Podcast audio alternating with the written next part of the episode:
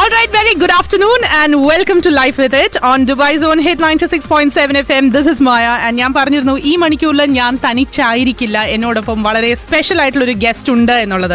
ഞാൻ ഈ ഗസ്റ്റിനെ കുറിച്ച് പറയുന്നതിന് മുന്നേ ആയിട്ട് I would like to take you back to an era when television was unknown എന്ന് വേണമെങ്കിൽ പറയാം. അന്ന് ഒക്കെ ശരിക്കും പറഞ്ഞു കഴിഞ്ഞാൽ ടെലിവിഷനെക്കാട്ടിലും ഏറ്റവും കൂടുതൽ എല്ലാവരും ഇൻഫർടൈൻമെന്റ് ഒരു എന്റർടൈൻമെന്റും ഇൻഫർമേഷനും ഒക്കെ വേണ്ടി ആശ്രയിച്ചിരുന്നത് റേഡിയോ തന്നെയായിരുന്നു. സോ ഒരു ടെൻ ഇയേഴ്സ് ബാക്ക് പക്ഷേ റേഡിയോയിൽ നിന്നും പിന്നെ ഒരു ചെറിയ രീതിയിലൊന്ന് ഒരു റിട്ടയർമെന്റ് എടുത്ത ഒരാളാണ് ഇന്ന് എന്നോടൊപ്പം ഇരിക്കുന്നത്. പക്ഷേ സത്യം പറഞ്ഞു കഴിഞ്ഞാൽ അന്ന് ഈ പേരെന്ന് പറയുന്നത് എനിക്ക് ജസ്റ്റ് ഒരു പേര് മാത്രമായിരുന്നു. ഇന്ന് after ten years of being in this industry in radio industry she has become family to me well Asha Latha എന്ന ഒരിക്കൽ റേഡിയോ ശ്രോതാക്കൾ അറിഞ്ഞിരുന്ന പേര് ഇന്ന് വീണ്ടും ആശ ശരത് എന്ന പേരിൽ നമ്മൾ ടെലിവിഷനിലും റേഡിയോയിലും ഒക്കെ തന്നെ കേൾക്കുന്നുണ്ട്. ഇൻ ഓൾ മീഡിയ ചേച്ചി ഇന്ന് നിറഞ്ഞു നിൽക്കുന്നു.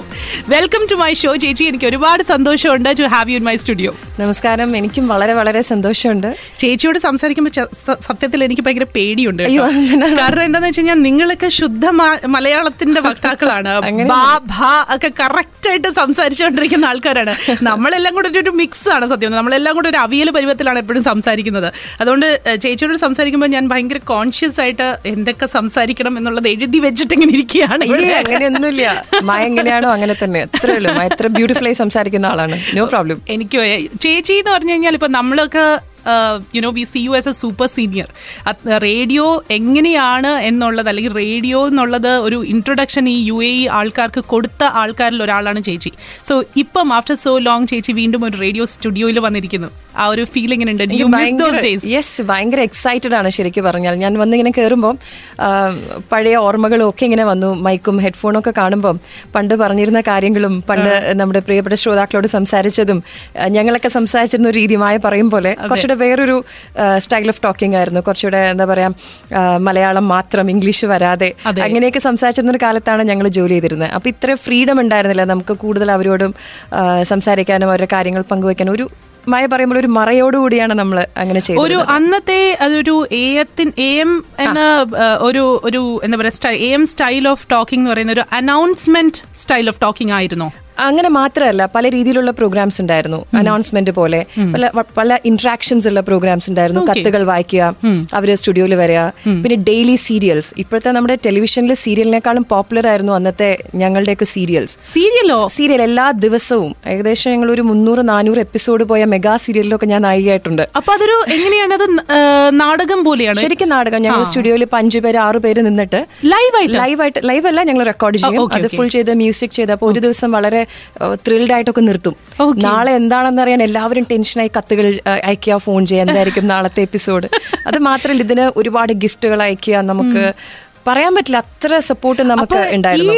ഇതിന്റെ കഥ ഉണ്ടാവണമല്ലോ അപ്പൊ കഥയൊക്കെ എഴുതുന്നത് തന്നെ നിങ്ങളാണോ അതോ വേറെ അല്ല ആൾക്കാരുണ്ടോ നമ്മളുടെ തന്നെ പ്രോഗ്രാം ഡയറക്ടേഴ്സ് ഉണ്ടാവും സ്ക്രിപ്റ്റ് റൈറ്റേഴ്സ് ഉണ്ടാവും. അത് എഴുതാൻ മ്യൂസിക് ചെയ്യാൻ അവരുണ്ടാവും. അപ്പോൾ ഓരോ ദിവസവും എന്ത് സംഭവിക്കുന്നു എന്ന് അറിയാൻ ജനങ്ങളൊക്കെ ഇങ്ങനെ കാറൊക്കെ ഓടിക്കുന്നവര് പാർക്ക് ചെയ്തിട്ട് കേൾക്കും. അങ്ങനെ ഇപ്പോൾ നമ്മൾ എങ്ങനെയാണ് ടെലിവിഷനിൽ സീരിയൽ കാണുന്നത്? ആ ഒരു പ്രതീതിയോട് കൂടി അന്ന് ഇവിടെ ടെലിവിഷൻ അത്ര പോപ്പുലർ അല്ല. അതെ അതെ അതെ. അപ്പൊ ആ ഒരു എക്സൈറ്റ്മെന്റ് ഒക്കെ ഉണ്ടായിരുന്നു. ഞങ്ങൾ ആ നല്ല കാലത്ത് ജോലി ചെയ്യാൻ പറ്റിയ ആൾക്കാരാണ്. ഭയങ്കര സന്തോഷത്തോടെ. ഐ നോ അന്ന് റേഡിയോ എന്ന് പറയുന്നത് ഇത്രയും കോമ്പറ്റീറ്റീവ് അല്ല. അല്ല. കുറച്ചും കൂടെ റിലാക്സ്ഡ് ആണ്.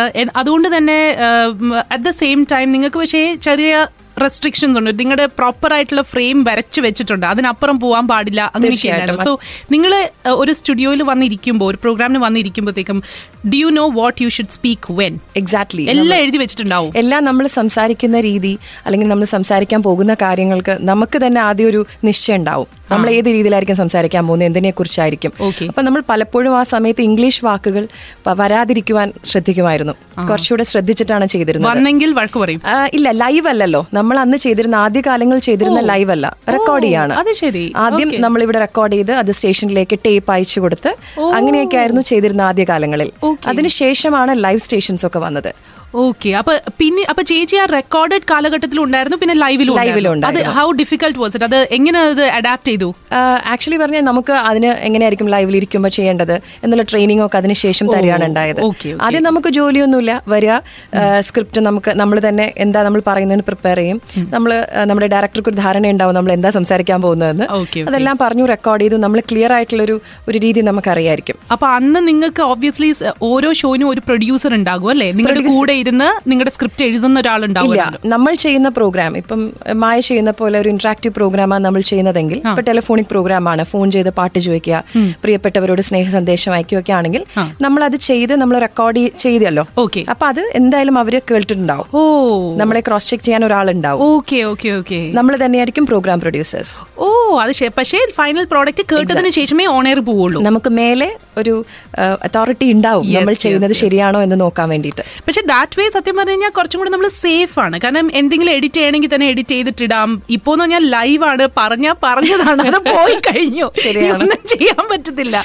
ഒരു സോറി പറഞ്ഞാൽ മതിയല്ലോ അത് കഴിഞ്ഞിട്ട്. നമ്മുടെ പ്രിയപ്പെട്ട ആൾക്കാരല്ലേ? ക്ഷമിച്ചോളൂ. സത്യമാണ് കേട്ടോ. അയ്യോ അയ്യോ അത് ഹൺഡ്രഡ് പെർസെന്റ് കാരണം നമ്മുടെ കയ്യിൽ നിന്നൊക്കെ ഈ പത്ത് വർഷത്തിനിടെ ഒരുപാട് അബദ്ധങ്ങൾ പറ്റിയിട്ടുണ്ട്. പക്ഷെ ലൈവാണ് ചിലപ്പോൾ ജബ എന്തെങ്കിലും സംഭവിച്ചു പോകും.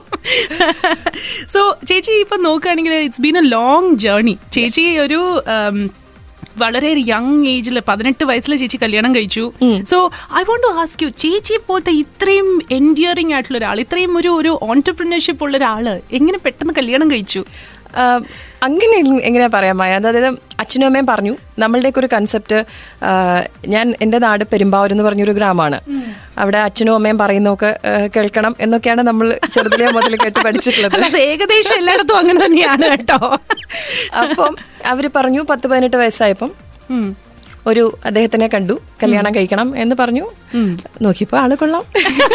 അതെ ശരത്തേട്ടൻ ഫ്ലാറ്റ് ആക്കി അങ്ങനെ കൊള്ളാം എന്ന് തോന്നി കല്യാണം കഴിച്ചു. അദ്ദേഹം പത്തിരുപത്തഞ്ച് വയസ്സേ ഉണ്ടായിരുന്നുള്ളൂ. ഓക്കെ. അങ്ങനെ ജീവിതം ഒരു രണ്ട് കുട്ടികൾ ജീവിക്കുന്ന ഒരു ജീവിതം തുടങ്ങി. ഓക്കെ. അത്രേ ഉള്ളൂ അതിനൊരു ഭയങ്കര ഒരു ചേച്ചി അപ്പൊ കല്യാണം കഴിഞ്ഞ് ഉടനെ തന്നെ ഇങ്ങോട്ട് വരികയായിരുന്നോ? അല്ല ഞാൻ ഏകദേശം ഒരു വർഷം നാട്ടിൽ നിന്നു അച്ഛന്റെ അമ്മയുടെയും കൂടെ. അതിനുശേഷമാണ് ദുബായിൽ വന്നത്. ഓക്കെ ഓക്കെ ഓക്കെ അപ്പോൾ ഇപ്പോൾ ഞാൻ ഒരു ഇന്റർവ്യൂവിൽ ചേച്ചി പറയുക കേട്ടോ എല്ലാം ഞാൻ പ്ലാൻ ചെയ്താണ് പോകുന്നത് because I have so many roles to manage അപ്പോൾ ഇപ്പം നമുക്ക് എല്ലാം തന്നെ ലൈഫിൽ പ്ലാൻ ചെയ്ത് മുന്നോട്ട് പോകാൻ പറ്റാറില്ല എന്നാണ് എനിക്ക് തോന്നാറുള്ളത്. അപ്പോൾ സിനിമയും ചേച്ചി പ്ലാൻ ചെയ്തിട്ടാണോ സംഭവിച്ചത്? അതോ അല്ല ഇന്റർവ്യൂവിൽ പറഞ്ഞത് എല്ലാ കാര്യങ്ങളും പ്ലാൻ ചെയ്ത് ചെയ്യുന്നു എന്നല്ല. ഇപ്പൊ എന്താണ് ഇനി ചെയ്യുന്നത്? അതായത് സമയം. സമയം പ്ലാൻ ചെയ്ത് ടൈം ടൈം മാനേജ്മെന്റ് ആണ് ഞാൻ ഉദ്ദേശിച്ചത്. അല്ലാതെ നാളെ നമ്മൾ ഇപ്പൊ ഒരു സിനിമ അഭിനയിക്കണം അല്ലെങ്കിൽ ഒരു സ്റ്റേജ് പെർഫോമൻസ് ചെയ്യണം അങ്ങനെ നമുക്ക് ഒരിക്കലും പ്ലാൻ ചെയ്യാൻ പറ്റില്ല. അതെല്ലാം വന്ന് ഭവിക്കുന്നതാണ്. ഞാൻ ഉദ്ദേശിച്ചത് മായ ചോദിച്ചതിന്റെ ഉത്തരം ഇതാണ്. ഇപ്പൊ ഒരു മൂന്ന് മാസം വരെയുള്ള കാര്യങ്ങൾ. എനിക്ക് എന്ത് ചെയ്യണം? അല്ലെങ്കിൽ ഞാനിപ്പോ ഒരു സിനിമ ചെയ്യുന്നു. അല്ലെങ്കിൽ ഞാൻ സ്റ്റേജ് പെർഫോമൻസ് ചെയ്യുന്നു എന്ന് എനിക്ക് തന്നെ ഒരു ധാരണയുണ്ടാവും. അല്ലാതെ ഇപ്പം മക്കളും കൈരളി കലാകേന്ദ്രം സ്കൂളും ശരത്തേട്ടനും ഒക്കെ ഉള്ളത് കൊണ്ട് ഐ കനോട്ട് ഇമ്മീഡിയറ്റ്ലി എനിക്കൊരു കാര്യം ചെയ്യാൻ ബുദ്ധിമുട്ടാണ്. ഓക്കെ അങ്ങനെ ഒരു ഒരു പെട്ടെന്നൊരു കാര്യം ഇപ്പൊ ഏതെങ്കിലും ഒരു സ്ക്രിപ്റ്റ് റൈറ്റർ ഭയങ്കര നല്ലൊരു സ്ക്രിപ്റ്റ് ആയിട്ട് വന്നാൽ പോലും ചേച്ചി എടുക്കാറില്ല. എടുക്കാൻ ചിലപ്പം എന്റെ ഒരു അവസ്ഥ സമ്മതിക്കാറില്ല. കാര്യം കുട്ടികളുടെ കാര്യങ്ങൾ എക്സാംസ് ഒക്കെ. നമ്മൾ സ്കൂളെല്ലാം നോക്കണല്ലോ. തീർച്ചയായിട്ടും. ആ ഒരു പ്ലാനിംഗ് ആണ് ഞാൻ ഉദ്ദേശിച്ചത്. ഈ ഇപ്പൊ പ്രൊഫസർ ജയന്തി എങ്ങനെ സംഭവിച്ചു? അതൊരു പ്രൊഫസർ ജയന്തിക്ക് മുമ്പ് ഞാൻ നിഴലും നിലാവും പറയുന്നതെന്ന് പറഞ്ഞിട്ട് ഒരു ടെലിവിഷൻ ചാനൽ പ്രൊഡ്യൂസ് ചെയ്ത ഒരു television Shyam Prasad sir produce ചെയ്ത ഒരു ടെലിവിഷൻ മൂവി ഉണ്ടായിരുന്നു. ഓക്കെ. വളരെ രസമുള്ള ഒരു സ്ക്രിപ്റ്റാണ്. ആ സ്ക്രിപ്റ്റ് വായിച്ചപ്പോൾ അതിന്റെ സ്ക്രിപ്റ്റിനോടുള്ള ഒരു ആരാധന തോന്നി. രജി സൈനാണ് സംവിധാനം ചെയ്തത്. അങ്ങനെ ഒരു ടെലിവിഷൻ മൂവി ഞാൻ ചെയ്തു. ഓക്കെ. അത് ചെയ്തപ്പോൾ അതിന് കേരള സ്റ്റേറ്റ് സംസ്ഥാന അവാർഡ് ലഭിച്ചു. മികച്ച നടിക്കുള്ള. Yes. അത് കണ്ടിട്ടാണ് ആ, കുങ്കുമപ്പൂവിലെ പ്രൊഫസർ ജയന്തി അവൻ വിളിക്കുന്നത്. ഓക്കെ അത് കമ്മിറ്റ് ചെയ്യുന്ന സമയത്ത് ഏകദേശം ഒരു നൂറ് എപ്പിസോഡ്. സാധാരണ ഒരു സീരിയലിന്റെ സാധാരണ സീരിയലിന്റെ ഒരു കാലാവധി എന്ന് പറയുന്നത് ചിലപ്പോൾ ഒരു നൂറ് നൂറ്റമ്പത് എന്നാണ്. അപ്പോൾ അങ്ങനെയാണ് ഞാനത് കമ്മിറ്റ് ചെയ്തത്. ആ കഥാപാത്രം എനിക്ക് ഭയങ്കര ഒരു രസമായി തോന്നി. ആദ്യം ഭയങ്കര റഫ് ആൻഡ് ടഫ് പിന്നെ കുറച്ച് സോഫ്റ്റ് ആവുന്നു. അങ്ങനെയായിരുന്നു ചെയ്തത്. പക്ഷെ അത് ഭാഗ്യം കൊണ്ട് അതെ. അതങ്ങ് നീണ്ട ജയന്തി എന്ന് പറയുന്ന ഒരു തരംഗമായി മാറി. പക്ഷേ അതായത് ചേച്ചി ഇപ്പം പതിനെട്ട് വയസ്സിൽ കല്യാണം കഴിച്ചു.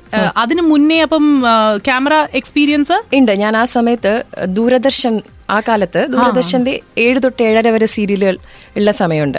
അപ്പൊ ആ കാലത്ത് ഞാൻ കോളേജിൽ പഠിക്കുന്ന സമയത്തൊക്കെ ഡാൻസിനൊക്കെ സമ്മാനം കിട്ടുമ്പോൾ പത്രത്തിലെ പേരും പടമൊക്കെ വരുമ്പോൾ ഏതെങ്കിലുമൊക്കെ സംവിധായകർ വിളിക്കാറുണ്ട്. അപ്പൊ സിനിമയിൽ അഭിനയിക്കാൻ അച്ഛനും അമ്മയും സമ്മതിച്ചില്ല. കുടുംബമാണ് കുട്ടികളാണ്.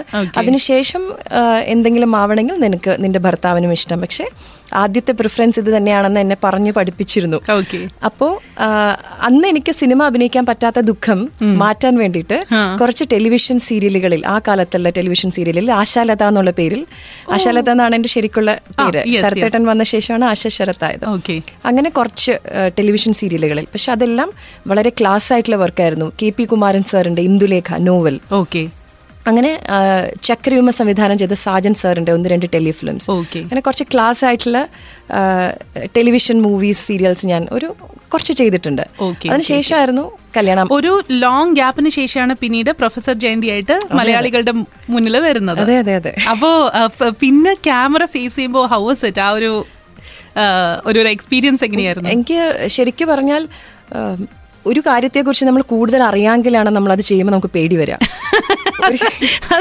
നമ്മൾ നന്നായി പഠിച്ചിട്ട് പരീക്ഷ എഴുതുമ്പോൾ നമുക്ക് പേടി വരും. അതെ. ഒന്നും പഠിക്കാണ്ട് പരീക്ഷയ്ക്ക് പോകുന്ന ആൾക്ക് പേടിക്കേണ്ട കാര്യം എന്നെ സംബന്ധിച്ചിടത്തോളം അന്ന് ഞാൻ പണ്ട് കുറച്ച് അഭിനയിക്കുമ്പം ഒരു കുട്ടിയായിരുന്നു.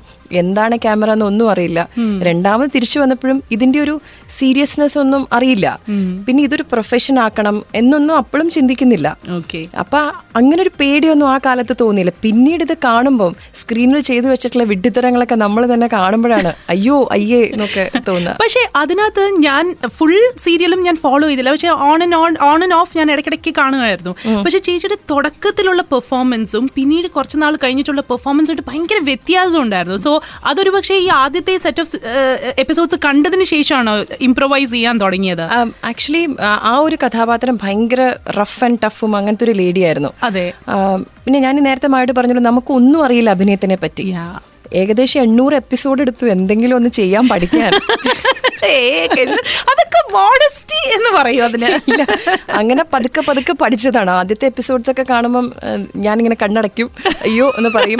മക്കൾ പറയും. ശരദേട്ടനങ്ങ് പിന്നെ മക്കളൊക്കെ എന്ത് പറഞ്ഞു അത് ആദ്യം കാണുമ്പോ? ആദ്യം കാണുമ്പം അതിനകത്തെല്ലാം സീരിയൽ എപ്പോഴും കുറച്ചുകൂടെ സിനിമയെക്കാളും കുറച്ചുകൂടെ എല്ലാം മേലെയാണ് അതെ അതെ. അതെ കുറച്ച് ഡ്രമാറ്റിക് ആണ്. കാരണം അത് റീച്ച് ആവണമെങ്കിൽ ഒരു പ്രാവശ്യമേ കാണുന്നുള്ളൂ. പക്ഷെ ഇപ്പൊ അങ്ങനെയല്ല. യൂട്യൂബിലൂടെ ഒക്കെ ആൾക്കാർ ധാരാളം കാണുന്നുണ്ട്. അപ്പൊ ആ- ഒരു ലെവൽ ഓഫ് ആക്ടിംഗ് ആണ് സീരിയലിന്റെ അപ്പം സീരിയൽ അഭിനയിച്ച ശേഷം ഞാൻ സിനിമ ചെയ്ത് തുടങ്ങുമ്പം ലൊക്കേഷനിൽ വരുമ്പോൾ സിനിമയിലെ സംവിധായകർ പറയുമായിരുന്നു അയ്യോ അത്ര വേണ്ട കേട്ടോ. ഇത് ചെയ്ത ശേഷം തിരിച്ച് സീരിയലിൽ ചെല്ലുമ്പോൾ അവർ പറയും ഇത് സിനിമയല്ല ഇങ്ങനെയല്ല കൂട്ടി ചെയ്തോളൂ എന്ന് പറയുമായിരുന്നു. സോ ആദ്യത്തിൽ നിന്ന് കുറച്ച് കുറച്ച് പഠിച്ച് നമ്മുടെ തെറ്റുകൾ നമ്മൾ തന്നെ സ്ക്രീനിൽ കാണുമ്പോഴാണ് നമുക്ക് മനസ്സിലാവുക. ഞാൻ പിന്നെ ഈ ഒരു ക്യാരക്ടറും ഈ ഒരു സിനിമ ഐ മീൻ ഈ ഒരു സീരിയലും കാണാൻ തുടങ്ങിയതിന്റെ വേറൊരു വലിയ റീസൺ ഉണ്ട്. ഞാൻ നാട്ടിൽ ചെന്നപ്പോഴത്തേക്ക് എന്റെ അമ്മ പറയും ഷോ മോളെ ആശ ശരത്ത് ദുബായിലല്ലേ? ഈ സാരിയൊക്കെ എവിടുന്ന വാങ്ങിക്കുന്നതെന്ന് ചോദിക്കണം സീരിയസ്ലി കാരണം അമ്മയ്ക്ക് ഭയങ്കര ഇഷ്ടമായിരുന്നു ചേച്ചിയുടെ ഓരോ സാരിയും ചേച്ചിയുടെ ജുവലറി ഒക്കെ അമ്മ കാണുമ്പോഴത്തേക്ക് എന്ത് ഭംഗിയായിരിക്കുന്നു. പിന്നെ മെലിഞ്ഞിരിക്കുന്നോണ്ടായിരിക്കും അല്ലേ? എന്ന് ചോദിക്കായിരുന്നു. സോ അതിന്റെ കോസ്റ്റ്യൂംസ് ചേച്ചി തന്നെ ആയിരുന്നോ അതെ? അതെ. കോസ്റ്റ്യൂംസ് സീരിയലിന് എപ്പോഴും കോസ്റ്റ്യൂംസ് നമ്മൾ തന്നെയാണ്. സ്വയമാണ് ചെയ്യുന്നത്. സിനിമ പോലെയല്ല. ഓക്കെ ഓക്കെ നമ്മളുടെ ഓൺ സാരീസ് അങ്ങനെ. പക്ഷെ ഞാൻ കുറച്ച് ഇങ്ങനത്തെ കാര്യങ്ങൾ ഇൻട്രസ്റ്റ് ഉള്ളതുകൊണ്ട് ഞാൻ ആ ക്യാരക്ടർ നോക്കിയിട്ട് കുറച്ച് സാരീസ് അങ്ങനെ കളക്ട് ചെയ്യുമായിരുന്നു. അങ്ങനെ ചെയ്യുമായിരുന്നു. ഒരു വീട് നിറച്ച ഏകദേശം ഒരു പത്തറുന്നൂറ്റി അൻപത് സാരി ഉണ്ട്. ഓപ്ഷൻ ചെയ്യുന്നുണ്ടോ? അത് ഞാനിങ്ങനെ കുറെ ഓർഫനേജിന് കൊടുത്തു സീരിയൽ കഴിഞ്ഞു കഴിഞ്ഞപ്പോ. പിന്നെ എന്റെ കുറച്ച് ഇമോഷണൽ അറ്റാച്ച്മെന്റ് ഉള്ള സാരീസ് ഉണ്ട്.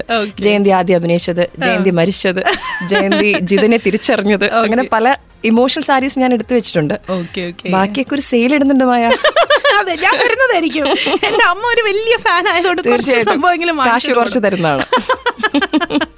അപ്പോ നമ്മുടെ ലിസണേഴ്സിന്റെ ഞാൻ ഞാൻ ഇങ്ങനെ ഒരു ചെറിയ ക്ലൂ കൊടുത്തപ്പോൾ തന്നെ ഇവിടെ ആൾക്കാർ പറയുന്നുണ്ട് you I am a great fan of her please ഒരു വലിയ ഹായ് പറയണം എന്നൊക്കെ പറഞ്ഞിട്ട് ഒരുപാട് പേരുടെ മെസ്സേജസ് ഉണ്ടായിരുന്നു. ഇതിന്റെ ഇതിന്റെ ഇടയിൽ തന്നെയാണ് പിന്നെ ഒരു മിനി സ്ക്രീനിലേക്ക് നിന്നും ചേച്ചി ഒരു സെവന്റി എം എം സ്ക്രീനിലേക്ക് വരുന്നത്. സോ ഇത് നമ്മുടെ കർമ്മയോധ. കർമ്മയോധയ്ക്ക് മുന്നേ ഫ്രൈഡേ എന്ന് പറയുന്ന ചിത്രം സോ ഫ്രൈഡേ എങ്ങനെ സംഭവിച്ചു? ഫ്രൈഡേ എല്ലാത്തിന്റെയും ബേസ് എന്റെ ജീവിതത്തിൽ ആക്ടിംഗ് കരിയറിൽ വന്നത് കുങ്കുമപ്പൂവാണ് ശരിക്കും പറഞ്ഞാൽ.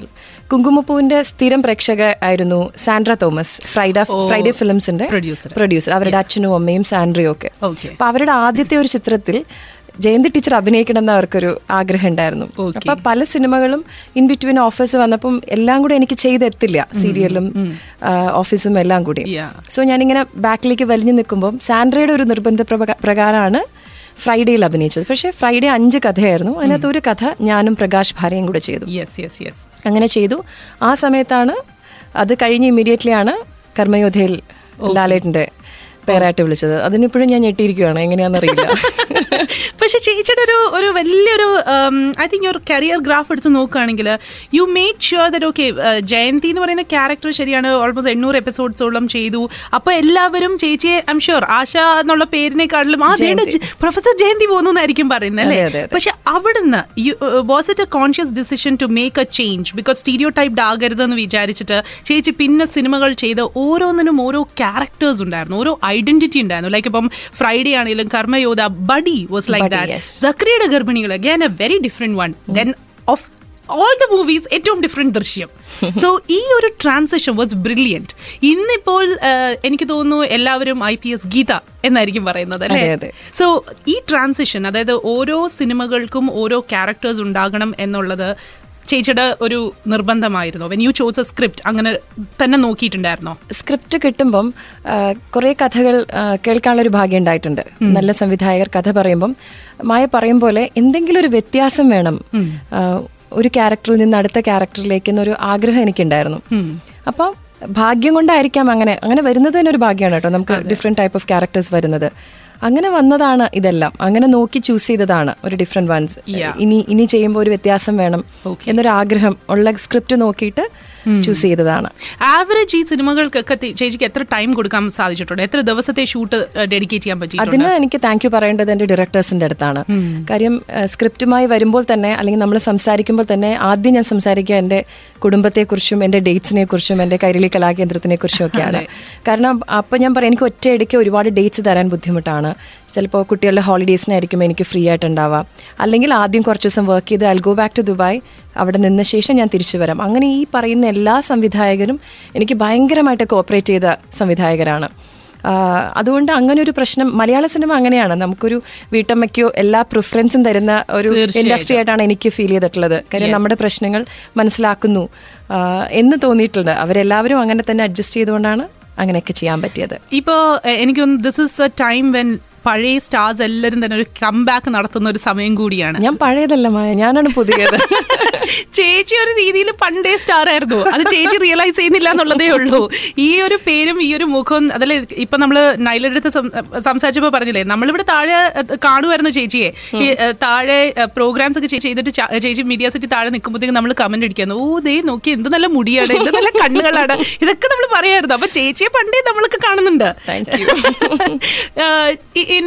ഈ ഒരു എന്താ പറയുക ദൃശ്യം എന്ന സിനിമയിലേക്ക് തന്നെ നമുക്ക് വരാം. ചേച്ചി പറയണ്ട ഈ ദൃശ്യത്തിൽ ആക്ച്വലി ചേച്ചി മീനയുടെ ക്യാരക്ടർ ഞാൻ ചെയ്തോളാം. മറ്റേ ക്യാരക്ടർ വേറെ ആർക്കെങ്കിലും കൊടുത്തോ എന്ന്. അതൊരു പേടി കൊണ്ടാണോ അത് ശരിക്കും പറഞ്ഞാൽ ഈ ദൃശ്യം ആദ്യം എന്നെ വിളിച്ച് പറയുന്നത് ദൃശ്യത്തിനെ കുറിച്ച് വിളിച്ച് പറയുന്നത് ശ്രീ മോഹൻലാലാണ്.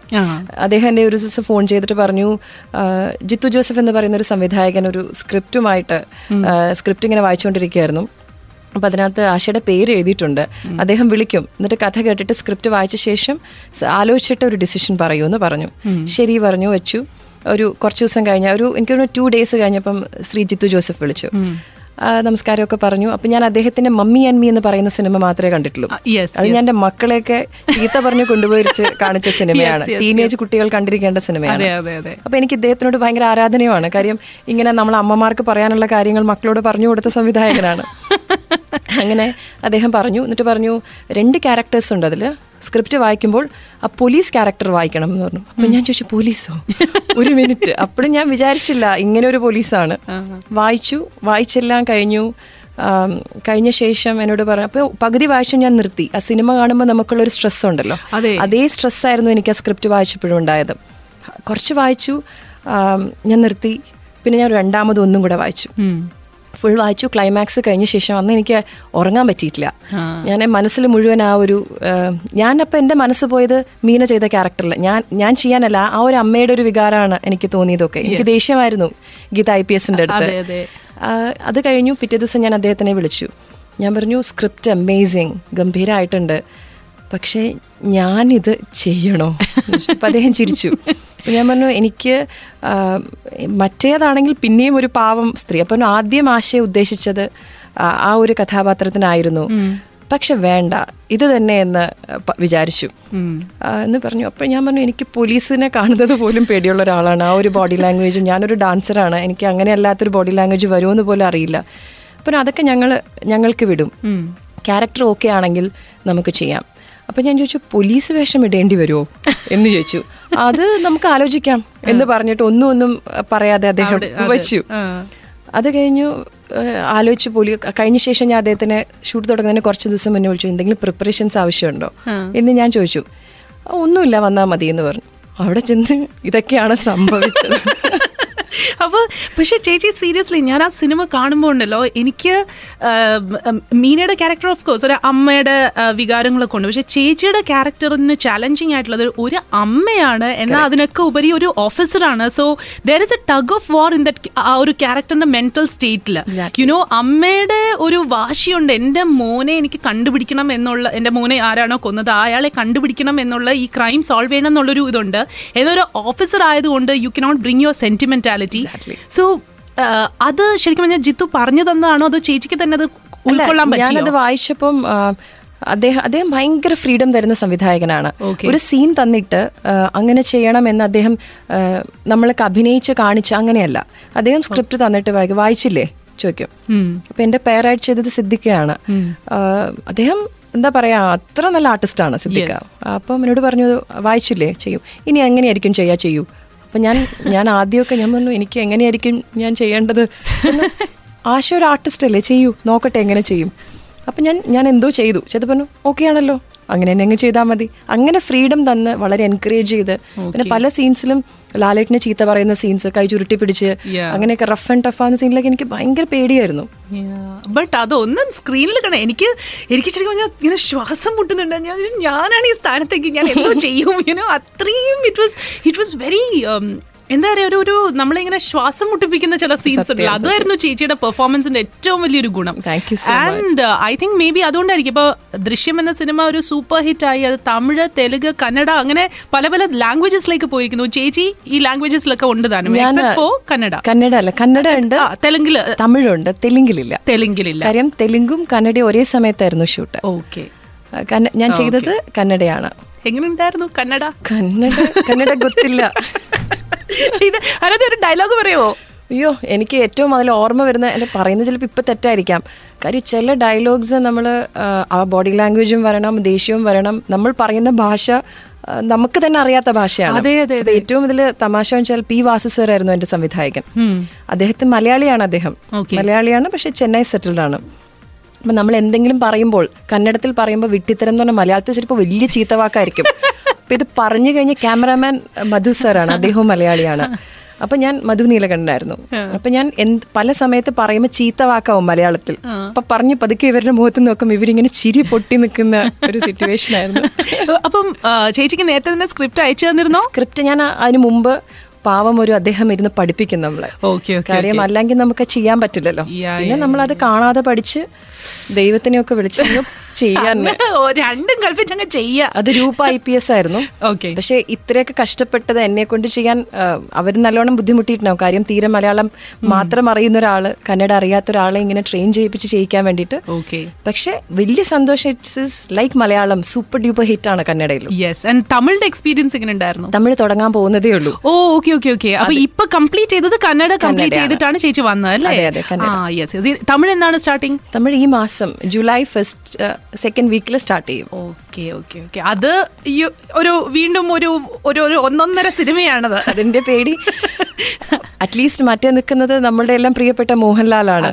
മറ്റേത് കമൽഹാസനാണ്. അതാ ഞാൻ ചോദിക്കാൻ വന്നത്. ഒന്നോടെ ഉറങ്ങാതിരിക്കാൻ പേടിയായിട്ട് ഉറങ്ങാതിരിക്കാൻ ഒരു കാരണമായി. പക്ഷെ തമിഴ് ചേച്ചിക്ക് വഴങ്ങും അല്ലേ? കുറച്ച് കൊഞ്ചു കൊഞ്ചു തരും കൊഞ്ചു കൊഞ്ചു തരുമല്ലോ അത് തന്നെ വലിയ കാര്യം. കന്നഡ ഗൊത്തേ ഇല്ല.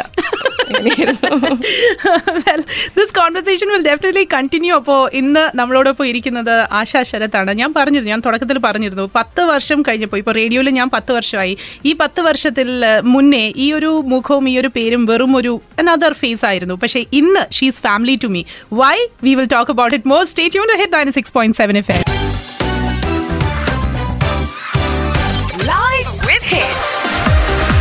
okay so വീണ്ടും നമ്മളോടൊപ്പം ആശ ശരത് ആശ ചേച്ചി നമ്മളോടൊപ്പം ഉണ്ട് അപ്പോൾ ചേച്ചിയോട് നമ്മൾ ദൃശ്യത്തിനെ കുറിച്ചൊക്കെ ചോദിച്ചു. സോ ദൃശ്യം വാസ് എക്സ്ട്രീംലി പവർഫുൾ പല ഭാഷകളിലേക്ക് അത് റീമേക്ക് ചെയ്യപ്പെട്ടു. ആൻഡ് യുനോ ഇപ്പോ നോക്കുകയാണെങ്കിൽ കന്നഡയിൽ അത് സൂപ്പർ ഹിറ്റ് ആയിട്ട് മാറിയിരിക്കുന്നു. തമിഴിലും നോ ഡൗട്ട് ചേച്ചി it will be a super hit അത്രയും നല്ലൊരു സബ്ജക്റ്റ് ആണ്. അത്രയും സ്ട്രോങ് ക്യാരക്ടറാണ് ചേച്ചി ചെയ്തിരിക്കുന്നതും. സോ നോ ഡൗട്ട് അപ്പൊ ഇനി അങ്ങോട്ടൊരു ബിസി സ്റ്റാർ ആകും എന്നതിൽ സംശയമേ ഇല്ല.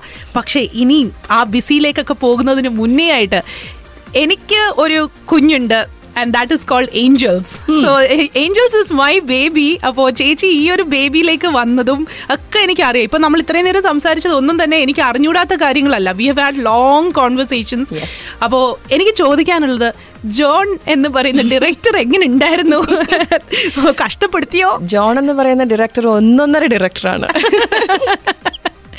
ജോൺ ശരിക്കും പറഞ്ഞാൽ വളരെ കൂൾ കൂളാണ് എന്തൊക്കെ സിറ്റുവേഷൻസ് വന്നാലും ഷൂട്ട് എന്ന് പറയുമ്പോൾ പല ടെൻഷൻസ് ഉണ്ടാവും. ചിലപ്പോൾ നമ്മൾ വിചാരിക്കുന്ന പോലെ ഷൂട്ട് നീങ്ങില്ല അല്ലെങ്കിൽ ചിലപ്പം ഷൂട്ടിന്റെ ഇടയ്ക്ക് മഴ വരും. അല്ലെങ്കിൽ ടോട്ടൽ പ്ലാൻസ് മാറും. ചിലപ്പോൾ ഒരാൾക്ക് പനി വരും. ഇങ്ങനെ ഷൂട്ടിന്റെ. ഷൂട്ടിന്റെ ഇടയ്ക്ക് ഞങ്ങൾക്ക് പനിയുടെ സംസ്ഥാന സമ്മേളനമായിരുന്നു. സത്യം. ഇപ്പതേ ഇപ്പൊ ജോയ് ചേട്ടന് എന്റെ ഡബിങ് ആയിരുന്നു. പക്ഷെ അൺഫോർച്ചുനേറ്റ്ലി ജോയ് ചേട്ടൻ ഇപ്പം പനിയായിട്ട് കിടക്കുന്നു. എല്ലാവർക്കും ലൊക്കേഷനിൽ എല്ലാവർക്കും പനി വന്ന എനിക്ക്.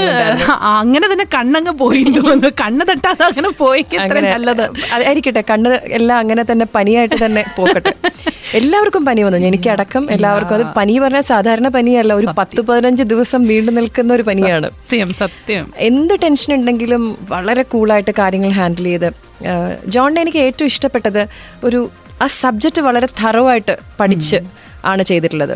ഈവൻ സ്ക്രിപ്റ്റ് പോലും അദ്ദേഹത്തിന് നോക്കണ്ട. എന്താണ് പറയുന്നത് എന്താണ് ചെയ്യുന്നതെന്ന് നമുക്ക് സീൻ എക്സ്പ്ലെയിൻ ചെയ്ത് തരുമ്പം വളരെ വർഷങ്ങളായിട്ട് എക്സ്പീരിയൻസ് ഉള്ള ഒരു സംവിധായകൻ പറഞ്ഞു തരുന്ന രീതിയിലാണ് ജോൺ പറഞ്ഞു തന്നത്. ഭയങ്കര നന്നായിട്ട് എങ്ങനെയാണ് എന്തെന്താ ആശ വേണ്ടത്? ഇപ്പം ചില സമയത്ത് നമ്മൾ ഉദ്ദേശിക്കുന്നതായിരിക്കില്ല സ്ക്രീനിൽ വേണ്ടത്. വളരെ കൂളായിട്ട് വന്നിട്ട് അതല്ല എനിക്ക് വേണ്ടത്. ഇങ്ങനെയാണ്. എന്ന് പറഞ്ഞ് നമ്മളെ മനസ്സിലാക്കി തന്ന് ഇപ്പോൾ ഇന്ദ്രനാണെങ്കിലും ഇന്ദ്രനോടാണെങ്കിലും ജോയിച്ചേട്ടനോടാണെങ്കിലും ഒക്കെ വളരെ ഫ്രണ്ട്ലി ആയിട്ടുള്ള ഒരു സംവിധായകൻ. ചില സംവിധായകരെ ആക്ഷൻ എന്ന് പറയുമ്പോൾ നമ്മൾ ഞെട്ടും. നമുക്ക് പേടിയാവും. കാര്യം നമ്മൾ വളരെ എക്സ്പീരിയൻസ് ഉള്ള ആളൊന്നുമല്ല അല്ല. അദ്ദേഹം വളരെ എക്സ്പീരിയൻസ്ഡ് ആയിരിക്കും. നമുക്ക് അവരുടെ മുമ്പിൽ നിൽക്കുമ്പോൾ തന്നെ ഒരു പേടി വരും. ജോൺ എന്ന് പറയുന്ന ആൾ അങ്ങനെയായിരുന്നില്ല. ഭയങ്കര കൂളായിരുന്നു. ഭയങ്കര രസമായിരുന്നു ഞങ്ങളൊരു അത്രയും ദിവസം ഒരു പിക്നിക്കിന് പോയ ഫീലിലാണ് ഞാൻ ഷൂട്ടിന് പോയത്. സെറ്റ് ശരിയാ സെറ്റിൽ ഞാൻ വന്നപ്പോഴും നല്ല രസമായിരുന്നു. എനിക്ക് സാധാരണ സിനിമയോട് എനിക്കൊരു ചെറിയൊരു പ്രജുഡിസ്ഡ് ആണ് ഞാൻ. എനിക്ക് പേടിയാണ് ആ ഒരു ഇൻഡസ്ട്രിയോടെന്ന് വേണമെങ്കിൽ പറയാം.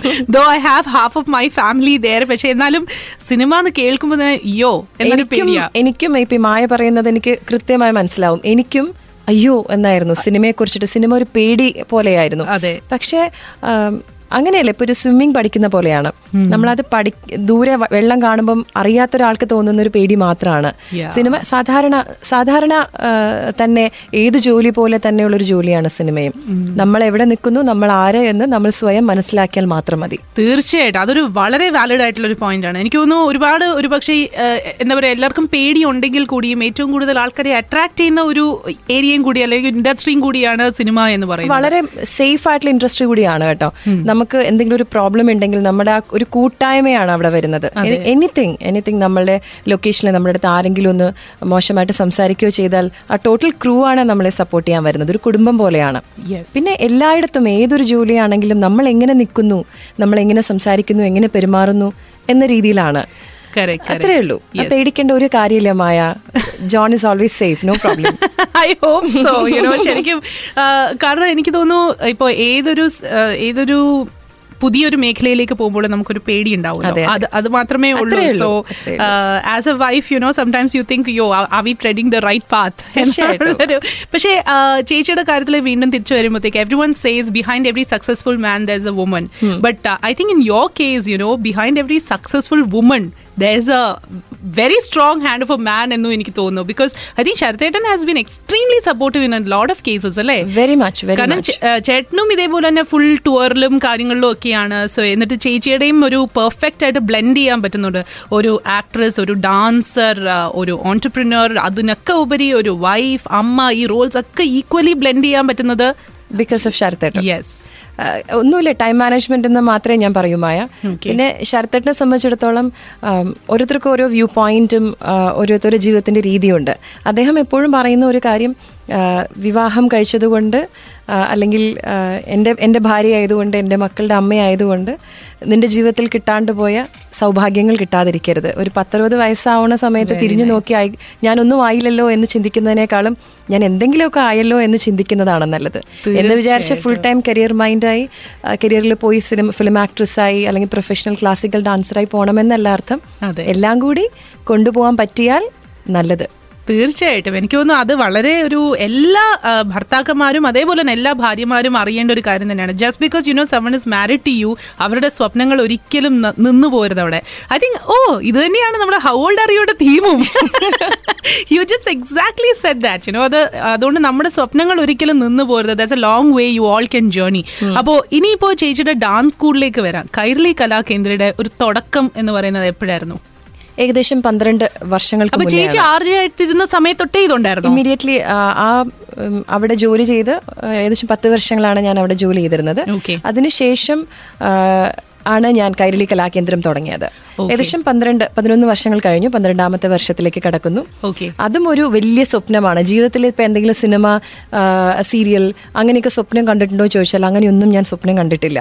അതെല്ലാം ദൈവം എനിക്ക് സൗഭാഗ്യങ്ങളായി കയ്യിൽ വെച്ച് തന്നതാണ്. പക്ഷെ കൈരളി കലാകേന്ദ്രം ഞാൻ സ്വപ്നം കണ്ടിരുന്നു. കൈരളി കലാകേന്ദ്രം എന്ന് പറയുന്നത് എന്റെ ഒരു ഡ്രീമായിരുന്നു കാര്യം എന്റെ ഗുരു അമ്മ കലാമണ്ഡലം സുമതി. ഗുരുവിന് അമ്മയ്ക്ക് കൊടുക്കാൻ പറ്റുന്ന ഏറ്റവും വലിയൊരു ഗുരുദക്ഷിണയാണ് ഇങ്ങനൊരു വിദ്യാലയം. അപ്പോൾ അവിടെ നൃത്തം മാത്രമല്ല സംഗീതം ആ, എല്ലാ ഇൻസ്ട്രുമെന്റ്സും വേണം ചിത്രകല വേണം എന്നൊക്കെ ഒരു ആഗ്രഹം ഉണ്ടായിരുന്നു. അപ്പൊ ആദ്യം ചെറിയ രീതിയിലാണ് ഞങ്ങൾ കൈരളി കലാകേന്ദ്രം ഗിസൈസിൽ തുടങ്ങിയത്. അങ്ങനെ ഒരു ശാഖ കഴിഞ്ഞു. രണ്ടാമത് ഷാർജയിൽ തുടങ്ങി. ഷാർജ കിങ് ഫൈസൽ റോഡിൽ വേറൊരു കൈരളി കലാകേന്ദ്രം. മൂന്നാമത് ഡിസ്കവറി ഗാർഡൻസ്. ഈ ഏരിയയിലുള്ള കുട്ടികൾക്ക് അങ്ങോട്ട് വരാൻ പറ്റാത്തത് കൊണ്ട് ഇവിടെ തുടങ്ങി. പിന്നെ കരാമയിൽ തുടങ്ങി. അങ്ങനെ നാല് സ്ഥാപനങ്ങളാണ് കൈരളി കലാകേന്ദ്രത്തിനുള്ളത്. വെരി നൈസ് അപ്പോ ചേച്ചി ഇപ്പോൾ കൈരളി കലാകേന്ദ്രം ഓൾറെഡി ഒരു എസ്റ്റാബ്ലിഷ്ഡ് ആയിട്ടുള്ള ഒരു സെന്റർ ആണ് പക്ഷേ ഇപ്പോ ചേച്ചി ഇപ്പൊ ആശാശരത്ത് ശരത് എന്ന പേര് ഒരു ബ്രാൻഡായി മാറി കഴിഞ്ഞിരിക്കുന്നു so has that help you further അങ്ങനെ ഒരു ശരിക്കും പറഞ്ഞാൽ ഏറ്റവും ബ്രില്യന്റ് ആയിട്ടുള്ള ആൾക്കാർ ലോകത്തിൽ മലയാളികളാണെന്ന് ഞാൻ പറയും. ഒരു ബ്രാൻഡ് നല്ലൊരു ആളുടെ പേരിൽ ഒരു ബ്രാൻഡ് ഇറക്കിയാൽ ആ അതിന് ക്വാളിറ്റി ഇല്ലെങ്കിൽ ആരും വാങ്ങിക്കില്ല. അത് സത്യം. ഓഫ് കോഴ്സ് അതുപോലെ തന്നെയാണ് സ്പെഷ്യലി ഞങ്ങൾ പഠിപ്പിക്കുന്നത് വിദ്യയാണ്. നൃത്തമാണ് സംഗീതമാണ്. അതൊരു ഗുരുമുഖത്ത് നിന്ന് നിറഞ്ഞു കൊടുക്കുമ്പോൾ അതൊരു കുട്ടി കൈനീട്ടി അല്ലെങ്കിൽ മനസ്സ് നിറഞ്ഞ് വാങ്ങിക്കേണ്ട ഒരു കാര്യമാണ് വിദ്യ എന്ന് പറയുന്നത്. അത് ഇപ്പോൾ ഒരു ബ്രാൻഡ് ആശാശരത് എന്ന് പറയുന്ന ഒരു ബ്രാൻഡ് കൊണ്ട് ഇവിടെ കുട്ടികൾ വരുന്നു. അങ്ങനെ പറയാൻ സാധിക്കില്ല. അവിടെ കൃത്യമായിട്ടുള്ള ശിക്ഷണം നല്ലതായിട്ടുള്ള ക്ലാസ്സുകൾ കൃത്യമായിട്ടുള്ള ഉത്തരവാദിത്വത്തോടുകൂടി കുട്ടികൾക്ക് സ്റ്റേജ് പെർഫോമൻസും അവരുടെ സിലബസ് മുമ്പോട്ട് കൊണ്ടുപോവുക. അതെല്ലാം ഉണ്ടെങ്കിൽ മാത്രമേ അതിനൊരു ക്വാളിറ്റി ഉണ്ടാവും. ആശാശരത് എന്നുള്ള പേരും എന്റെ ഒരു മാനേജ്മെന്റും എന്റെ എന്നെ ഞാൻ പഠിപ്പിക്കുന്നതൊക്കെ ഒരു പോസിറ്റീവ് ആയേക്കാം.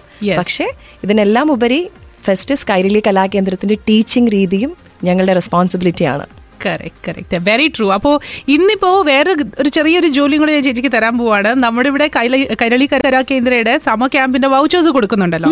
അപ്പോൾ അതിനകത്ത് നമ്മുടെ ഒരു വിന്നറിനെ ചേച്ചി ഇന്ന് പിക്ക് ചെയ്യും. ഏ? അപ്പൊ അത് നമ്മൾ ന്യൂസ് കഴിഞ്ഞിട്ട് will come back and do that Maya at A R N dot A is my email I D.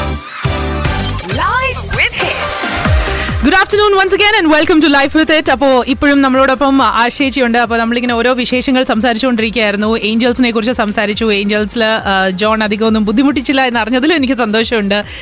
ചേച്ചി ഇപ്പോൾ ഏഞ്ചൽസിന്റെ കുറച്ച് ഷൂട്ടിന് സമയത്ത് ഞാനിവിടെ ഉണ്ടായിരുന്നു. പക്ഷേ ഐ തിങ്ക് ഏറ്റവും കോർ ആയിട്ടുള്ള ഒരു ടൈമിലായിരുന്നു ഞാൻ അവിടെ ഉണ്ടായിരുന്ന നമുക്കൊരു അവിടെ ഒരു സ്റ്റുഡിയോ ഒരു ടെലിവിഷന്റെ ബാക്ക്ഗ്രൗണ്ടിൽ നടക്കുന്ന ഒരു സിനിമയാണിത്. പക്ഷേ അപ്പൊ ചേച്ചിക്ക് ഇപ്പൊ ഏഞ്ചൽസ് ചെയ്തപ്പോൾ what is it that really strike ചെയ്ത് എന്നും നിന്നിരുന്ന ഒരു കാര്യം എന്താണ്? ഏഞ്ചൽസ് എന്ന് പറയുന്ന സിനിമ ഏത് ടൈപ്പ് ഓഫ് മൂവിയാണെന്ന് ചോദിക്കുകയാണെങ്കിൽ അതിന്റെ പ്രത്യേകത എന്ന് പറയുന്നത് അതിന്റെ ഒരു പ്രമേയമാണ്. അതിന്റെ തീം തന്നെയാണ്. കാര്യം നിങ്ങളെ നിങ്ങളെപ്പോലെ ഒരു മാധ്യമത്തിന്റെ പവർ കാണിക്കുന്ന ഒരു സിനിമയാണ്. വാട്ട് ഇസ് എന്താണ് ആ ഒരു മീഡിയ മീഡിയ എന്ന് കാണിക്കുന്നത്? മാധ്യമത്തിന്റെ സത്യം പുറത്തു കൊണ്ടുവരുന്ന ഒരു സിനിമയാണ്. പിന്നെ വളരെ പവർഫുൾ ആയിട്ടുള്ള ഒരു മെസ്സേജ് പലർക്കും അറിയാത്ത ഒരു വലിയൊരു മെസ്സേജ് അതിലൂടെ വരുന്നുണ്ട്. അപ്പോൾ വെറും ഒരു സിനിമ ചെയ്തു കുറേ ഒരു ഫൺ സിനിമ ചെയ്തു ഒരു എന്റർടൈനർ അതിലൊക്കെ ഉപരി ഇതിനകത്ത് വലിയൊരു കാര്യമുണ്ട്. അതായത് ജോൺ ചെയ്യുന്ന സിനിമയുടെ ഒരു ക്വാളിറ്റി എന്ന് പറയുന്നത് അത് തന്നെയാണ്. ഒരു ഹരിത മേനൻ എന്ന് പറയുന്ന ആ ഒരു ക്യാരക്ടറുമായിട്ട് ചേച്ചിക്ക് റിലേറ്റ് ചെയ്യാൻ സാധിച്ചിട്ടുണ്ടോ? എനിക്ക് ഭയങ്കരമായിട്ട് റിലേറ്റ് ചെയ്യാൻ സ്ക്രിപ്റ്റ് വായിക്കുമ്പോൾ തന്നെ നമുക്ക് ചില ചില സ്ക്രിപ്റ്റ്സ് വായിക്കുമ്പോൾ നമുക്ക് ആ ക്യാരക്ടറിലേക്ക് മാറാൻ സാധിക്കും. ഹരിത മേനൻ എന്ന് പറഞ്ഞ ക്യാരക്ടർ എനിക്ക് എന്താ പറയാ വളരെ ഒരു സ്ത്രീ എന്നുള്ള നിലയിൽ അല്ലെങ്കിൽ ഒരു വർക്ക് ചെയ്യുന്ന രീതി എന്നുള്ള എല്ലാത്തിലും I really like the character അത് മാത്രമല്ല അവർ പുറത്ത് കൊണ്ടുവരുന്നത് വളരെ ജെന്യൂൻ ആയിട്ടുള്ള ഒരു കാര്യമാണ്. ഒരു മീഡിയയുടെ പവറാണ് പിന്നെ ഞാൻ ചെയ്തതിൽ നിന്നും ഒരു വ്യത്യസ്തമായിട്ടുള്ള ഒരു കഥാപാത്രം അങ്ങനെയും കൂടെയാണ് അതിൽ എന്റെ ഒരു സ്വാർത്ഥത അതും കൂടെ ഉണ്ട് മായ അല്ല തീർച്ചയായിട്ടും. എനിക്ക് തോന്നുന്നു ആസ് എൻ ആർട്ടിസ്റ്റ് അത് എന്തുകൊണ്ടും ജസ്റ്റിഫൈഡ് ആണ്. ഞാൻ നേരത്തെ പറഞ്ഞതുപോലെ തന്നെ മേ ബി ആശാ ശരത് എന്ന പേര് ഇപ്പോൾ ഇൻഡസ്ട്രിയിൽ എല്ലാവരും സംസാരിക്കുന്നുണ്ടെങ്കിൽ it is because of your choice of characters എന്ന് എനിക്ക് തോന്നുന്നു. തീർച്ചയായിട്ടും. കാരണം ഓരോന്നിലും ഓരോ രീതിയിലാണ് ആ ക്യാരക്ടേഴ്സ് ഇവോൾവ് ചെയ്ത് വന്നിരിക്കുന്നത്. So I think after Geetha I P S ഇപ്പോൾ ഹരിത മേനൻ ഒരു ചർച്ചാ വിഷയമാകണം എന്നാണ് എന്റെ ഒരു ആഗ്രഹം കേട്ടോ. Not because not because of Angels alone but because you know as an artist you have done really ഒരു അമേസിംഗ് ജോബ് എന്നിട്ട് എനിക്ക് തോന്നുന്നു. താങ്ക് യു സോ മച്ച് അത് മാത്രമല്ല സാധാരണ ഒരു സിനിമ ചെയ്യുമ്പം അഭിനേത്രി എന്ന നിലയിൽ നമ്മൾ പടം നന്നാവണേ ഒരു അത്രയും നന്നായി വരണേ എന്നൊക്കെ നമ്മൾ എപ്പോഴും പ്രാർത്ഥിക്കും. പക്ഷേ ഈ ഒരു കാര്യത്തിൽ എനിക്ക് ഡബിൾ പ്രാർത്ഥനയായിരുന്നു. സുഹൃത്ത് ജോണിന്റെ സിനിമ അതെ, മാത്രമല്ല നമ്മളുടെ ഒരു ദുബായ് സിനിമ എല്ലാ സംവിധായകൻ മാത്രമല്ല പ്രൊഡ്യൂസേഴ്സ് എല്ലാവരും ദുബായിൽ നിന്നാണ്. അതിനകത്ത് ഒരു നമ്മുടെ ലിനു ഇപ്പൊ കേട്ടോണ്ടിരിക്കുന്നുണ്ട്. ലിനു എന്റെ പേര് എവിടെയെങ്കിലും ഒന്ന് പറയണേന്ന് പറഞ്ഞിട്ടുണ്ട്. Linu hi hi Linu. Linu മാത്രമല്ല പ്രൊഡ്യൂസേഴ്സ് എല്ലാവരും ഇവിടെ നിന്നാണ്. മൊത്തം സിനിമയ്ക്ക് ഒരു ദുബായി മണമായിരുന്നു. ഒരു പ്രവാസി മണമായിരുന്നു. അതാണ് സൺലൈറ്റിന് ആക്ച്വലി നമ്മുടെ സെറ്റിൽ വന്നിട്ടുണ്ടായിരുന്നു. അപ്പൊ പറഞ്ഞു എന്നോട് ആരെങ്കിലും ചോദിക്കണം ജോണിന്റെ സെറ്റിൽ പോയോ എന്ന് ചോദിച്ചു കഴിഞ്ഞാൽ ആ പോയിരുന്നു. പക്ഷെ ദുബായിൽ നിന്നുള്ള ആ പ്രൊഡ്യൂസേഴ്സിനെ തട്ടിയിട്ട് നടക്കാൻ. അതുകൊണ്ട് നമുക്കൊരു ഒരു കുടുംബം പോലെയായിരുന്നു. ആ സിനിമ കഴിഞ്ഞ് വരുമ്പോൾ സാധാരണ നമുക്കൊരു വിഷമം ഉണ്ടാവും കഴിഞ്ഞല്ലോ. പക്ഷെ ഇപ്രാവശ്യം അങ്ങനെ ആയിരുന്നില്ല. ഏഞ്ചൽസ് കഴിഞ്ഞ് വരുമ്പം എല്ലാവരും ശരിക്കും പറഞ്ഞാൽ കരയായിരുന്നു. ഈവൻ പ്രൊഡ്യൂസേഴ്സ് എന്ന് മാത്രമല്ല ആക്ടേഴ്സ് ഞങ്ങൾ എല്ലാവരും ഭയങ്കര ഇമോഷണലി അറ്റാച്ച്ഡ് ആയിട്ടുള്ള ഒരു സെറ്റായിരുന്നു I know, അപ്പൊ പല പ്രാർത്ഥനകളാണ്. അഭിനേത്രി എന്ന് മാത്രമല്ല കൂട്ടുകാരിയുടെ ഒക്കെ പ്രാർത്ഥനയുണ്ട് ഈ സിനിമയ്ക്ക് വേണ്ടി. പിന്നെ ഉറപ്പായിട്ടും ചേച്ചിയുടെ ഒരു വലിയൊരു സഹായം because as a senior artist ഇപ്പൊ ഇതിനകത്ത് നോക്കുകയാണെങ്കിൽ ജോൺ ആദ്യമായിട്ട് സിനിമയിലേക്ക് വരുന്നു. അതേപോലെ തന്നെ ഇതിന്റെ ക്യാമറ സുജിത് സാരംഗ് തമിഴിലൊക്കെ ഒരുപാട് ഷോർട്ട് ഫിലിംസും സിനിമകളും ഒക്കെ ചെയ്തിട്ടുണ്ട്. പക്ഷേ ആദ്യമായിട്ടാണ് മലയാളത്തിലേക്ക് camera സാധ്യമായിട്ടുണ്ട് camera he is well he is very talented because Adyar ഇൻസ്റ്റിറ്റ്യൂട്ടിൽ നിന്ന് ഗോൾഡ് മെഡലിസ്റ്റ് ആണ് സുജി അപ്പൊ അതുകൊണ്ട് സുജിയുടെ അതിന്റെതായിട്ടുള്ളൊരു ഡിഫറൻസ് ഉണ്ട് താനും. ആൻഡ് ശ്രീജിത്ത് ആണ് സുജിയുടെ തന്നെ എൽഡർ ബ്രദർ ശ്രീജിത്ത് ആണ് എഡിറ്റിംഗ് ചെയ്യുന്നത്. ദെൻ ജേക്സ് ബിജോയ് ആദ്യമായിട്ട് മലയാളത്തിൽ മ്യൂസിക് ചെയ്യുന്നു. സോ ഒരു കൂട്ടം പുതുമുഖങ്ങളെയാണ് ചേച്ചി ശരിക്കും പറഞ്ഞു കഴിഞ്ഞാൽ സപ്പോർട്ട് ചെയ്തിരിക്കുന്നത്. ഞാനും പുതുമുഖാണ് വെൽ എനിക്കറിയത്തില്ല. ഒരു സ്റ്റാർ ആയിട്ടുള്ള ഒരാൾ ഇങ്ങനെ പറയുമ്പോൾ എനിക്ക് സത്യമായിട്ട് അറിയത്തില്ല എന്ത് പറയണം പറഞ്ഞാൽ അതെ എനിക്ക് മൊത്തത്തിലൊരു കൺഫ്യൂഷൻ ഉള്ള ആളാണ്. എന്ത് ചെയ്യുമ്പോഴും ഈശ്വര ശരിയാവണേന്ന് പ്രാർത്ഥിച്ച് ചെയ്യുന്ന ഒരാളാണ്. പിന്നെ ലിസ്ണേഴ്സിന്റെ അടുത്ത് എനിക്ക് പറയാനില്ല you know why she's so very special to me ഞാൻ തുടക്കത്തിൽ പറഞ്ഞു നൗ ഷീസ് ഫാമിലി ടു മീന്ന് മറ്റൊന്നും കൊണ്ടല്ല. നമ്മൾ ആദ്യമായിട്ട് ഏഞ്ചൽസിന്റെ സ്ക്രിപ്റ്റ് ചേച്ചിയുടെ കയ്യിൽ കൊണ്ട് കൊടുക്കുമ്പോൾ ചേച്ചി പിന്നീട് പറഞ്ഞത് എല്ലാം എല്ലാം ഓക്കെ ആയി. നമ്മൾ ഷൂട്ടൊക്കെ പ്രീ പ്രൊഡക്ഷന്റെ സമയത്ത് ചേച്ചി പറയുന്നത് ഞാൻ മൂകാംബികയിൽ പോവാണ്. എനിക്ക് ആ സ്ക്രിപ്റ്റ് വേണം. ഞാൻ പൂജിക്കാൻ പോവാണെന്ന്. സീരിയസ്ലി ആരും അങ്ങനെ ഇന്നേ വരെയും പറഞ്ഞിട്ട് പോലും ഇല്ല. പിന്നെ പറഞ്ഞ് കേട്ടിട്ട് പോലും ഇല്ല ഞാൻ പൂജിച്ചു അതിന്റെ ആദ്യത്തെ അവിടെ നിന്ന് ദക്ഷിണ ഞാൻ കയ്യിൽ കൊണ്ടുവന്ന് സ്ക്രിപ്റ്റും ആ പൂജിച്ച പ്രസാദവുമായിട്ട് ജോണിനെ ഏൽപ്പിച്ചിട്ടുണ്ട്.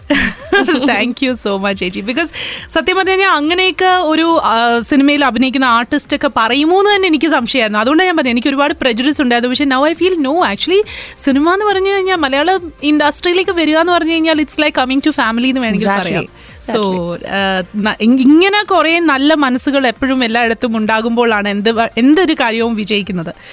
ആൻഡ് അതുകൊണ്ടായിരിക്കണം ഒരു പക്ഷേ ഇപ്പോൾ ചേച്ചി ആ, ആദ്യം ഒരു ഒരു ചെറിയൊരു ബ്രാഞ്ച് ഒരു ഒറ്റ ഇൻസ്റ്റിറ്റ്യൂട്ട് കൊണ്ട് തുടങ്ങി. ഇന്ന് നാല് ഇൻസ്റ്റിറ്റ്യൂട്ടിൽ നിൽക്കുന്നു. മൂവായിരത്തിന് മുകളിൽ കുട്ടികളുണ്ട് ചേച്ചിയുടെ ഇൻസ്റ്റിറ്റ്യൂട്ടിൽ. സോ ഇന്ന് ഇപ്പോൾ ഈ ഒരു സമ്മർ ക്യാമ്പിലേക്ക് ഒരു കുട്ടിയെ നമുക്ക് പ്രൈസ് കൊടുത്ത് ഇൻവൈറ്റ് ചെയ്യാണ്. ആൻഡ് ഈ കുട്ടികൾക്ക് സമ്മർ ക്യാമ്പിൽ വരുമ്പോൾ എന്തൊക്കെയാണ് അവർക്ക് what can they look forward to ആ, രണ്ട് മാസങ്ങളാണ്. അതായത് ജൂലൈ ഓഗസ്റ്റ് രണ്ട് മാസമാണ് ഞങ്ങൾ സമ്മർ ക്യാമ്പ് നടത്തുന്നത്. ഞങ്ങളുടെ പതിമൂന്നാമത്തെ അതായത് പന്ത്രണ്ടാം ട്വൽത്ത് ആണ് പന്ത്രണ്ടാമത്തെ സമ്മർ ക്യാമ്പാണിത്. ശരിക്കും പറഞ്ഞാൽ രണ്ട് മാസം കൊണ്ട് ഈ കുട്ടിക്ക് ഒരു വരുന്ന കുട്ടിക്ക് എന്ത് കൊടുക്കാൻ പറ്റും എന്നുള്ളതിന് ഏറ്റവും ഒരു അധ്യാപിക എന്ന നിലയിൽ എനിക്ക് പറയാനുള്ളത് ഒരുപാട് കാര്യങ്ങൾ പഠിപ്പിക്കാം ഒരുപാട് സ്റ്റേജ് പെർഫോമൻസ് കൊടുക്കാം അങ്ങനെയുള്ള വാഗ്ദാനങ്ങളില്ല. പക്ഷെ ഒരു കുട്ടി വരുമ്പോൾ മൂന്ന് സബ്ജക്റ്റാണ് ആ കുട്ടിക്ക് ചൂസ് ചെയ്യാൻ പറ്റുക. ഞങ്ങൾക്ക് ക്ലാസിക്കൽ ഡാൻസസ് ഉണ്ട് ബോളിവുഡ് ഡാൻസസ് ഉണ്ട്. Keyboard guitar violin veena drums അങ്ങനെ ഇൻസ്ട്രുമെന്റ്സ് ഡ്രോയിങ് പെയിന്റിംഗ് എല്ലാം ഉണ്ട്. അതിൽ മൂന്ന് സബ്ജക്റ്റാണ് ആ കുട്ടിക്ക് ഇഷ്ടമുള്ളത് ചൂസ് ചെയ്യുന്നത്. പല പേരൻസിനുള്ള ഒരു കൺഫ്യൂഷൻ എന്റെ കുട്ടിക്ക് എന്ത് ടാലന്റ് ആണുള്ളത്? അവൻ മ്യൂസിക് വെക്കുമ്പോൾ ഡാൻസ് ചെയ്യുന്നുണ്ട്. അല്ലെങ്കിൽ അവൻ കീബോർഡിൽ ഇങ്ങനെ പ്ലേ ചെയ്യുന്നുണ്ട്. സോ എന്തിലായിരിക്കും ഒരു ഇൻട്രസ്റ്റ് എന്ന് ഒരു പേരന്റിന് ചിലപ്പോൾ കണ്ടുപിടിക്കാൻ സാധിക്കില്ല. മറിച്ച് ഒരു അധ്യാപകന് അത് വളരെ വേഗം കണ്ടുപിടിക്കാൻ പറ്റും. ഒരു കുട്ടി ഡാൻസ് ചെയ്യുമ്പോൾ കൈയുടെ നില പിടിക്കുന്ന കണ്ടാൽ കൈയുടെ ഒരു പൊസിഷൻ കണ്ടാൽ അല്ലെങ്കിൽ ഒരു കുട്ടി കാലിൽ ഒരു ഒരു തക്ക ധിമീന്ന് ചു- ചവിട്ടിയാൽ ഞങ്ങൾക്ക് മനസ്സിലാവും ആ കുട്ടിക്ക് നൃത്തം വരുമോ സംഗീതം വരുമോ എന്നുള്ളത്. ഈ ഈ രണ്ട് മാസം കൊണ്ട് ഞങ്ങൾക്ക് ഈ കുട്ടിക്ക് എന്തൊക്കെ കഴിവുകളുണ്ടെന്ന് കണ്ടുപിടിക്കാൻ സാധിക്കും. പിന്നീട് അതിനുശേഷം ഞങ്ങൾ ഒരു ബേസിക് ട്രെയിനിങ് സമ്മർ ക്യാമ്പിൽ കൊടുക്കും. അവർക്ക് സമ്മർ ക്യാമ്പ് കഴിയുമ്പോൾ സ്റ്റേജ് പെർഫോമൻസസ് കൊടുക്കും. ഞാൻ എല്ലാ കുട്ടികളുമായിട്ട് ഇന്ററാക്ട് ചെയ്യും. എല്ലാ സ്കൂൾസിലും പോയിട്ട് I be with all the children okay stage പെർഫോമൻസിൽ എല്ലാവർക്കും ഞാൻ മെഡൽസ് കൊടുക്കും അവരെ എൻകറേജ് ചെയ്യും. ഭാവിയിൽ അവർക്ക് എന്താണ് ഇഷ്ടമെന്ന് ഞങ്ങൾ അവരെ പേരൻസിനെ അറിയിക്കും. ഓക്കെ സോ ഇതൊക്കെയാണ് ഞങ്ങൾ സമ്മർ ക്യാമ്പിൽ ചെയ്യുന്നത്. അപ്പൊ ഇത് ഒരു മാസത്തേക്ക് ഈ കുഞ്ഞിന് ടൈമിംഗ് എപ്പോഴാണ് രണ്ട് മാസവും ഉണ്ട്. ജൂലൈയും ഓഗസ്റ്റും രണ്ട് മാസം സ്കൂൾ അടച്ച് സ്കൂൾ തുറക്കുന്നത് വരെ. ഈ ഒരു സമയത്താണ് പേരൻസിന് കുട്ടികളെ കൂടുതൽ കലാപരമായ കാര്യങ്ങളിലേക്ക്. വിടാൻ സമയം ഈ സമയത്ത് വെറുതെ വീട്ടിലിരിക്കാനും അവർക്ക് ഇരുത്തിപ്പിക്കാനും ബുദ്ധിമുട്ടുണ്ട്. പിന്നെ വെറുതെ ഇരുന്നിട്ടും എന്താ. വേസ്റ്റിംഗ് ക്വാളിറ്റി ടൈം ഈ സമയത്ത് അവർ വലിയൊരു കാര്യമാണ് പഠിക്കുന്നത് കലയാണ് പഠിക്കുന്നത്. തീർച്ചയായിട്ടും. ഡാൻസ് ആണെങ്കിൽ തന്നെ ഞങ്ങൾ ശരിക്കും ബേസിക്സ് ആണ് പഠിപ്പിക്കുന്നത്. സംഗീതമാണെങ്കിലും അതെ. ചുമ്മാ ഒരു സമയം പോവാൻ പഠിപ്പിക്കുകയല്ല. ഒരു സിലബസ് ആണ്. സിലബസ് വെച്ച് പഠിപ്പിക്കുകയാണ്. ഓക്കെ ഒരു ദിവസത്തിൽ മൂന്ന് മണിക്കൂർ ക്ലാസ് ആണ്. രണ്ട് ബാച്ചസ് ഉണ്ട്. Nine to twelve ten to one okay അങ്ങനെ കൈരളി കലാകേന്ദ്രത്തിലെ എല്ലാ സ്കൂൾസിലും സമ്മർ ക്യാമ്പ്സ് നടക്കുന്നു. ഓൾറൈറ്റ് അപ്പോ ഇതിൽ നിന്നും ചേച്ചി ഇനി ഒരു ഒരു പേര് തെരഞ്ഞെടുക്കാൻ പോവാണ്. ആൻഡ് ആരെടുക്കണം മായ? ഒരുപാട് പേര് മെസ്സേജസ് അയച്ചിട്ടുണ്ട്. ഈ പേരൊരു ഡിഫറെന്റ് പേരാണ്. Mridul. Congratulations Mridul. Nine year old Mridul is Neena son so അങ്ങനെ മൃദുൽ എന്നാണ് ഈ ഒരു uh, ഏ? അയ്യോ ഇതിനകത്ത് വേറെ സംഭവം he's already a student of Kairali Kalakendram പറഞ്ഞു നോ പ്രോബ്ലം സമ്മർ ക്യാമ്പിന് നമ്മുടെ സ്റ്റുഡന്റിന് വരാലോ? Okay okay okay alright so congratulations to you Mridul അപ്പോൾ എന്താണേലും നീന നീനയുടെ പേരാണ് വിനേഴ്സ് ലിസ്റ്റിൽ ഇടുന്നത്. ഫ്രം ആ despatch section you will be contacted okay and ബാക്കിയുള്ളവർക്ക് ഇനിയിപ്പോൾ അഥവാ കൂടുതൽ അറിയണം എന്നുണ്ടെങ്കിൽ you can obviously write to them അല്ലെങ്കിൽ നിങ്ങൾക്ക് ഒരു ഫോൺ നമ്പർ തരാം. ആ ഒരു ഫോൺ നമ്പർ വിളിച്ചാൽ മതി. Zero five zero nine four double two three zero eight അല്ലെങ്കിൽ Asha Sharath group at Yahoo dot com മാത്രമല്ല മായ ഞങ്ങളുടെ വെബ്സൈറ്റ് ഉണ്ട്. ഫേസ്ബുക്കിൽ എന്റെ ഒഫീഷ്യൽ ആശശരത്തിന്റെ ഒഫീഷ്യൽ പേജ് ഉണ്ട്. കൈരളി കലാകേന്ദ്രത്തിന്റെ പേജ് ഉണ്ട്. എവിടെ പോയാലും അവർക്ക് എല്ലാ ഡീറ്റെയിൽസും കിട്ടും. Yeah, so it's as transparent as transparent can be. അപ്പോൾ ചേച്ചി താങ്ക് യു വെരി മച്ച് സത്യം പറഞ്ഞാൽ എനിക്ക് ഒരു എന്താ ഒരു എന്താ ഒരു ഇന്റർവ്യൂന്റെ ഒരു സംഭവമേ തോന്നിച്ചില്ല എനിക്കും ചേച്ചിയുടെ വീട്ടിൽ ആ സോഫയിൽ ഇരുന്ന് സംസാരിക്കുന്ന ഒരു ഫീൽ ആയിരുന്നു കേട്ടോ. ശരിക്കും നല്ല ഒരു സന്തോഷമുണ്ട് that you are a part of Angels now and moreover you know you have never put on the airs of a star അതാണ് എന്നെ സംബന്ധിച്ചോളം ഏറ്റവും വലിയൊരു കാര്യം. കാരണം നമുക്ക് എപ്പോഴും പേടിയാണ്. സ്റ്റാർസ് വരുമ്പോൾ എന്റെ ദൈവമേ എങ്ങനെയാണോ എന്തോ. പക്ഷെ അങ്ങനെ ഒന്നുമില്ല. You are as humble as humble can be and അതായിരിക്കും ചേച്ചിയുടെ എന്നും സക്സസ് കേട്ടോ. Thank you so much and wishing you all the very best thank you so much എനിക്കും ഭയങ്കര സന്തോഷമുണ്ട്. ആദ്യമായിട്ടാണ് മായ നിങ്ങളുടെ സ്റ്റുഡിയോയിൽ വരുന്നത്. സ്ഥിരമായി പ്രോഗ്രാം കേൾക്കുന്ന ഒരാളാണ്. കാറിൽ ഞാൻ ഡ്രൈവ് ചെയ്യില്ല പേടിയായതുകൊണ്ട്. പക്ഷേ എപ്പോഴും ഞങ്ങൾ കാറിൽ പോകുമ്പോഴും ഒക്കെ കേൾക്കുന്നതാണ് വളരെ സന്തോഷം. അത് മാത്രമല്ല ഏഞ്ചൽസിന് വേണ്ടി എല്ലാവരും ഈ പ്രോഗ്രാം കേട്ടുകൊണ്ടിരിക്കുന്ന എല്ലാവരും എല്ലാ ലിസണേഴ്സും പ്രാർത്ഥിക്കണം. ദൃശ്യം തമിഴ് വരുന്നു. അതിനുശേഷം മലയാളം മമ്മൂക്കയുടെ കൂടെ ഒരു സിനിമ വർഷം എന്ന് പറയുന്ന ഒരു സിനിമ രഞ്ജിത് ശങ്കർ സംവിധാനം. അടുത്തുള്ള പ്രോജക്ട്സിനെ കുറിച്ച് നമ്മൾ സംസാരിച്ചില്ല. അതാണല്ലേ രഞ്ജിത് ശങ്കറിന്റെ വർഷം. അതിലിപ്പം ഹരിത മേനോൽ നിന്നും ടോട്ടൽ ഡിഫറെന്റ് ആയി ഒരു കുശുംബി വീട്ടമ്മയായിട്ടുള്ള ഒരു ഭാര്യ മമ്മൂക്കയുടെ ഭാര്യ. വിശ്വസിക്കാൻ വയ്യ അങ്ങനെ ഇപ്പൊ കുശുംബി ആവാൻ training എടുത്തുകൊണ്ടിരിക്കുകയാണ്. Okay thank you so much എന്നും എന്നെ സപ്പോർട്ട് ചെയ്ത എല്ലാവർക്കും കൈരളി കലാകേന്ദ്രത്തിനെ സപ്പോർട്ട് ചെയ്ത എല്ലാവർക്കും ഒരുപാട് നന്ദി. Thank you Maya. Thank you hit F M Live with Hit.